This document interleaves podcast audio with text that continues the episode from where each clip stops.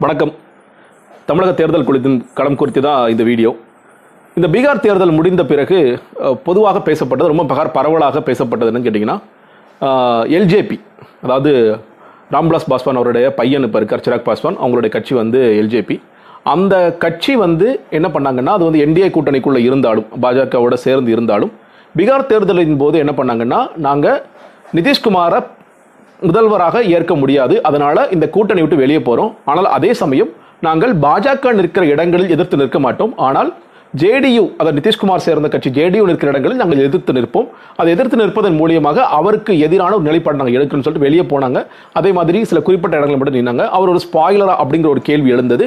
இன்னொரு ஒரு கேள்வி என்னன்னா இவர் வேணும்னே செய்கிறாங்களா ஒருவேளை பாஜகவோட திட்டமிட்ட சதியா இது? ஏன்னா வெளியே போனா கூட அவர் என்ன சொன்னாங்கன்னா என் நெஞ்சை கிழிச்சு பார்த்தீங்கன்னா எப்படி அனுமாருக்கு வந்து ராமர் தெரிவாரோ அதே மாதிரி என்னுடைய நெஞ்சில் வந்து மோடி தான் தெரிவார். அவர் தான் என்னுடைய என்றுமே என்னுடைய தலைவர் அப்படிங்கிறலாம் சொல்லிட்டு அவர் வந்து தனியாக நின்னார். ஒரு கணிசமான வாக்குகளை பிரிப்பார். சில சீட்ஸை வின் பண்ணுவார் அப்படின்ட்டு பரவலாக பேசப்பட்டாலும் கடைசியாக ஒரே ஒரு சீட் மட்டும் தான் ஜெயிச்சாரு.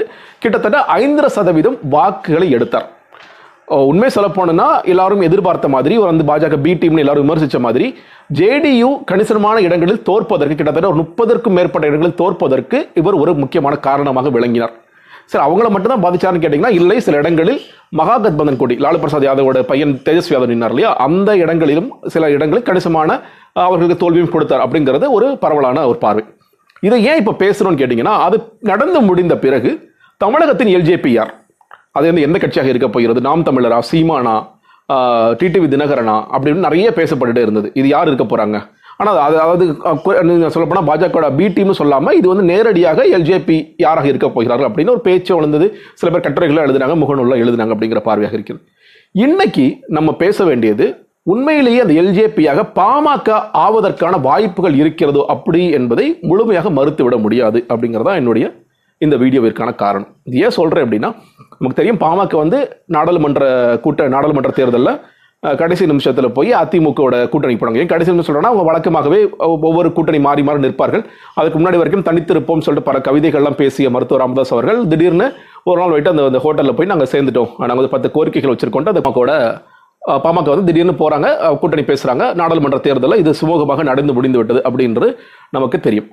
அடுத்ததாக இப்போ இந்த ரெண்டாயிரத்தி இருபத்தி ஒன்று சட்டமன்ற தேர்தலில் அந்த கூட்டணி தொடர்கிறதா இல்லையா அப்படிங்கிறது பார்க்கும் பொழுது இந்த போன வருஷத்தோட கடைசியில் சில போராட்டங்கள் இன்னும் சொல்லப்போனால் அந்த கோரிக்கைகள் நீண்ட நாட்களாக பாமகவின் அடிப்படை கோரிக்கையாக இருந்தால் கூட ஒரு கோரிக்கை வன்னியர்களுக்கான இடஒதுக்கீடு இருபது சதவீதம் வேணும் அப்படிங்கிறத மிகவும் தீவிரப்படுத்தி பல போராட்டங்களை பல கட்ட போராட்டங்களை ராமதாஸ் அவர்கள் அறிவித்தார். முதல்ல ஒரு போராட்டம் நடந்தது நம்ம எல்லோருக்குமே தெரிந்த ஒரு போராட்டமாக அது மாறியது. மிக முக்கியமாக அதில் பல வன்முறைகளை ராமதாஸ் வந்து கட்டவிழ்த்தார் அப்படிங்கிறத நம்ம சொல்லணும். நீங்கள் ராமதாஸ் கட்டவிழ்த்தார் ஆம் ராமதாசன் கட்டவிழ்த்தார். நீங்கள் வந்து பெருங்கடத்தூரில் பெரிய டிராஃபிக் ஜாம் பண்ணாங்க ட்ரெயின் ட்ராக்ல கொண்டு வந்து எலக்ட்ரிக் போல போடுறது அப்படின்ட்டு அவர்களுக்கு தெரிந்த வன்முறைகளும் செய்தார்கள்.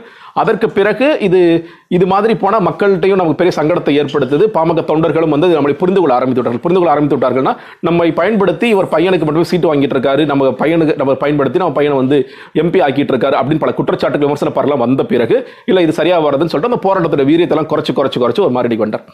ஆனால் அதற்கு பிறகு இன்னைக்கு வந்து ஒரு தர்ம சங்கடமான நிலையில் இருக்கார். என்னன்னா ஒரு பக்கம் இந்த கோரிக்கை நிறைவேற்றியே ஆக வேண்டும் அப்படிங்கிற ஒரு விஷயத்திற்காக தொடர்ச்சியாக போராடி வருகிற பாட்டாளி மக்கள் கட்சி என்ன ஆயிடுது? அதிமுக கூட்டணியில் இருக்கிறாங்க. எந்த கூட்டணியுடைய தலைமை அதாவது எந்த அதிமுக வந்து இந்த கூட்டணி இந்த இடஒதுக்கீடுக்கான கோரிக்கையை நிறைவேற்றி கொடுக்க வேண்டுமோ அவர்களுடன் கூட்டணி வைத்துக்கொண்டு இந்த போராட்டம் செஞ்சுட்டு இருக்காங்க அப்படிங்கிற விமர்சனம் இருக்கிற காரணத்தினால் என்ன செய்யறதுன்னு தெரியல அவருக்கு ஜனவரி பன்னெண்டாம் தேதி சில அமைச்சர்கள் அவரை போய் பார்க்குறாங்க. பா போயிட்டு வந்த பிறகு ட்வீட் ஒன்று போடுறாரு. முழுக்க முழுக்க வன்னியர்களுக்கான இடஒதுக்கீடு குறித்து மட்டும்தான் நான் பேசினே தவிர கூட்டணி குறித்து எதுவும் பேசவில்லை.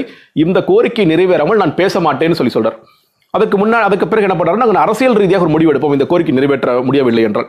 அப்புறம் ஜனவரி இருபத்தஞ்சாம் தேதி எக்ஸிகூட்டிவ் கவுன்சில் மீட்டிங்க்கு அவசரமாக கூப்பிடுறார். அது கடைசி நேரத்தில் மறுபடியும் தள்ளி வைக்கிறார். என்ன தள்ளி வைக்கிறார்னா இல்லை இருபத்தொன்பதாம் தேதி நாங்கள் போராட்டம் வச்சிருக்கோம். கலெக்டர் ஆஃபீஸ்க்கு ஏத்தாப்புல இந்த போராட்டத்தில் போராட்டத்தோட ஐந்தாம் கட்டமோ ஆறாம் கட்டமோ அது போராட்டம் வச்சிருக்கோம் அந்த போராட்டத்திற்காக நாங்கள் இதை மறுபடியும் முப்பத்தி ஓராம் தேதிக்கு தள்ளி வைக்கிறோம் அப்படிங்கிறார். முப்பத்தி ஓராம் தேதி அவசரமாக மீட்டிங் நடக்க வேண்டிய நேரத்தில் மறுபடியும் ஞாயிற்றுக்கிழமை சாயந்தரம் வந்து சில நான்கு அமைச்சர்களை வந்து சந்தித்தார்கள்.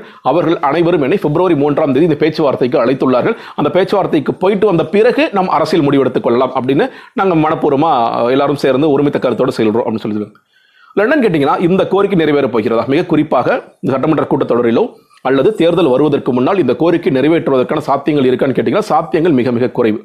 இது வந்து ஒரு டபுள் ஸ்வாட் இது ஒருவேளை அதிமுக வந்து நாங்க ஒரு குறிப்பிட்ட சதவீத இடஒதுக்கீடு நாங்கள் கொடுக்குறோம்னு சொல்லி சொல்லிட்டாங்கன்னா அப்போ மற்ற ஜாதி அமைப்புகளின் கோரிக்கை இப்போ செட்டியார் சில பேர் வருவாங்க தேவர் கம்யூனிட்டி வருவாங்க ஒவ்வொரு நாடர் கம்யூனிட்டி வருவாங்க ஒவ்வொருத்தரும் எங்களுக்கு இருபத்தஞ்சு சதவீதம் கொடுங்க எங்களுக்கு முப்பது சதவீதம் கொடுங்க எங்களுக்கு ஒரு பதினெட்டு சதவீதம் கொடுங்க அப்படின்னு ஆரம்பிச்சாங்கன்னா இதை எப்படி தீர்த்து வைப்பது?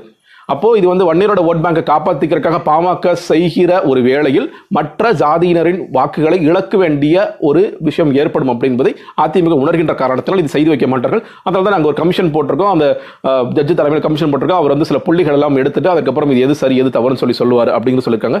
அதனால் பிப்ரவரி மூன்றாம் தேதிக்குள் இது நடக்குமா நடக்காதுங்கிறது தெரியும் சரி அப்போ ராமதாஸ் அவர்கள் என்ன செய்யலாம்? நீங்க அப்போ திமுக பக்கம் போகலாம்னா திமுக பக்கம் போனால் இந்த கோரிக்கை ஏத்துக்கிட்டாங்க. அதனால் என்ன காரணம் சொல்லி போவார்? இந்த கோரிக்கை அவங்க ஏத்துக்கிறாங்க போல இருக்கு அப்படின்னு சொன்னால் அதுவும் அவர்களும் ஏற்றுக்கொள்ளும் மனநிலையிலும் இல்லை. இன்னொரு பக்கம் அவர்கள் தொடர்ச்சியாக முரசொலியில் எழுதுகிற கட்டுரைகள்லாம் பார்க்கும் பொழுது ராமதாஸை வம்புழுக்கிறாங்க. என்னன்னு சொல்லி வம்புழுக்கிறாங்கன்னா இந்த ப- வன்னியர்கள்லாம் எந்த வன்னியர்களும் துப்பாக்கி சூடால் இறந்து போனார்களோ அவர்களை கொலை செய்தது எம்ஜிஆருடைய அரசு.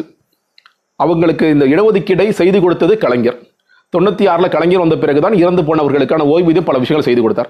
அப்போ எல்லாம் செய்த திமுகவை நீங்கள் எதிர்க்கிறீங்க எதுவுமே செய்யாத இன்னும் உங்களுக்கு எதிர்த்து செய்த உங்கள் பாட்டாளி சொந்தங்களை கொன்ற அதிமுக நீங்கள் கூட்டணி வைத்துக் கொண்டிருக்கிறீர்கள் அப்படின்னு சொல்லிட்டு பல விமர்சனங்களை தொடர்ச்சியாக தாக்குதல் நடத்தி கொண்டே இருக்கிறார்கள். இன்னொன்று நாடாளுமன்ற தேர்தலில் ஸ்டாலின் மிக தெளிவாக முடிவு செய்து விட்டார். பாமக வர்றதுனால நமக்கு பெருசாக பெனிஃபிட் இல்லை. இன்னும் சொல்லப்போனா பாமக உள்ள கொண்டு வந்தால் விசிக்கு வெளியே போகும். விசிக்கு வெளியே போன பட்டியலினத்தோட மக்களுடைய வாக்குகளை இழக்க வேண்டியது வரும். அது ஒரு மல்டிப்ளர் ஃபேக்டர் அப்போ இந்த பல காரணங்களால் அவர்கள் திமுக பக்கம் போக முடியாது. அதிமுக பக்கம் போக முடியாது. அப்போ என்ன செய்வாங்க? ஒன்று ரெண்டு ஆப்ஷன் ஒன்று இல்லை இல்லை அவங்க செஞ்சு கொடுக்குறாங்க ஏதாவது சமாளிப்பதை பல பல நேரங்களில் பல சமாளிப்புகளை பார்த்துருக்கோம். திடீர்னு ஒரு விருந்து ஏதாவது நடக்கலாம். அந்த விருந்திற்கு பிறகு நாங்கள் அதிமுக வந்து ஒத்துக்கிட்டாங்க அப்படின்னு சொல்லி ஏதாவது ஒரு ஒரு சால்ஜாப்பு செய்யலாம். ஒரு ஒரு பூசி முழுவல் செய்யலாம். அதற்கு பிறகு நாங்கள் இந்த கூட்டணி தொடரலாம்னு சொல்லி சொல்லலாம். ஒன்று இன்னொரு பக்கம் இல்லை அதிமுக எங்கள் கோரிக்கை ஏற்றுக்கல திமுகவுடன் போகிறது எங்கள் விருப்பம் இல்லை. நாங்கள் தனித்து களம் காண்கிறோம். எங்களுக்கு வந்து வன்னியர்களோட இடஒதுக்கீடு தான் எங்களோட பிரதானமான கோரிக்கை. நாங்கள் வென்றாலும் பரவாயில்லை தோற்றாலும் பரவாயில்லை. எங்களுக்கு வன்னியர்களுடைய சொந்தங்களின் கோரிக்கை தான் முக்கியம் என்று சொல்லி தனித்து களம் காணலாம். அப்படி தனிச்சு களம் காணாங்கன்னா எப்படி வந்து பீகாரில் எல்ஜேபி நம்ம பேசணுமோ அதே மாதிரி கிட்டத்தட்ட இது தமிழகத்தின் எல்ஜேபியாக பாமக மாறும் ஒரு வாய்ப்பு இருக்கிறது. இன்னொரு என்னன்னு கேட்டிங்கன்னா ஒருவேளை இந்த கூட்டம்லாம் சுமூகமாக முடிஞ்சிருச்சு. நம்ம முன்னாடி சொன்ன மாதிரி ஒரு சால்ஜாப்பு ஒரு பூசி மொழிகள் செய்து இதே கூட்டத்தில் தொடர்றாங்க அப்படின்னா பிப்ரவரி பதினாலாம் தேதி மோடி வருகிறார். அந்த மோடி வருகிற பொழுது இந்த கூட்டம் செட் ஆயிடுச்சு. ஒருவேளை பாமக தேமுதிக குறித்து தனியாக போய் சொல்லணும் தேமுதிக எல்லாமே செட் ஆகி ஒரே ஸ்டேஜில் உட்காந்துருக்காங்க இருக்காங்க அப்படின்னா இன்னைக்கு வர பட்ஜெட் அறிவிப்பில் நாங்கள் சேலம் எட்டு வழிச்சாலையை செய்தே தீர்வோம்னு மறுபடியும் இன்னைக்கு நிர்மலா சீதாராமன் ஒரு பட்ஜெட்டில் வாச்சிருக்காங்கன்னு பார்க்கும் பொழுது அதை தொடர்ச்சியாக இந்த களத்தில் அதே நேரத்தில் நீதிமன்றத்தில் எதிர்த்து வருகிற பாமக என்ன செய்யும்? ஒரு தர்ம எப்படி நிதன் கட்கரி வந்து நாடாளுமன்ற தேர்தலில் ராமதாஸை உட்கார வச்சுட்டு நாங்கள் நிச்சயம் செய்தே தீர்வோம் ஒரு தர்ம சங்கடமான நிலையை ஏற்படுத்தினாரோ அதே போன்று மோடியும் நாளை ஏற்படுத்த மாட்டார் என்று என்ன நிச்சயம்? அப்போ அதையும் தவிர்ப்பதற்காகவும் இந்த மாதிரியான நிலைப்பாடுனா அதில் என்ன ஒரு என்ன மாற்றம் கேட்டிங்கன்னா அதில் வந்து பாஜக சொல்லி தான் எல்ஜேபி வெளியே போனாங்கன்னு ஒரு கூட்டம் இருந்தது. இதில் வந்து அதிமுக பாஜக அவர்களை உதவு அவர்களுக்கு உதவுவதற்காக இவர்கள் வெளியே செல்லலாம் அப்படிங்கிற ஒரு பார்வை ஏற்படலாம். ஏன்னா அவங்க நான் முன்னாடி சொன்ன மாதிரி எல்ஜேபி வெளியே போகும்போது அவங்க பாதிச்சது ஜேடி ஓட்டு மட்டும் கிடையாது மகாகுபந்தன் ஓட்டு தான். அதே மாதிரி நாங்கள் போகிறதே வந்து வன்னியர்களுக்காக தான் வன்னியர்களோட ஓட்டு எங்களுக்கு வரும். அப்போ திமுக வாக்கு வங்கியையும் நாம் இதில் குறிவைக்கலாம் அப்படிங்கிற ஒரு பார்வை கூட எடுப்பதற்கான வாய்ப்புகள் இருக்குது ஸோ இதற்கான வாய்ப்புகள் முன்னாடி சொன்ன மாதிரி நம்ம வந்து இதை நோ அப்படின்னு சொல்லி நிராகரிச்சிட முடியாது. இதற்கான வாய்ப்புகளும் உள்ளது அப்படின்னு சொல்றதுக்கான வீடியோ. நன்றி வணக்கம்.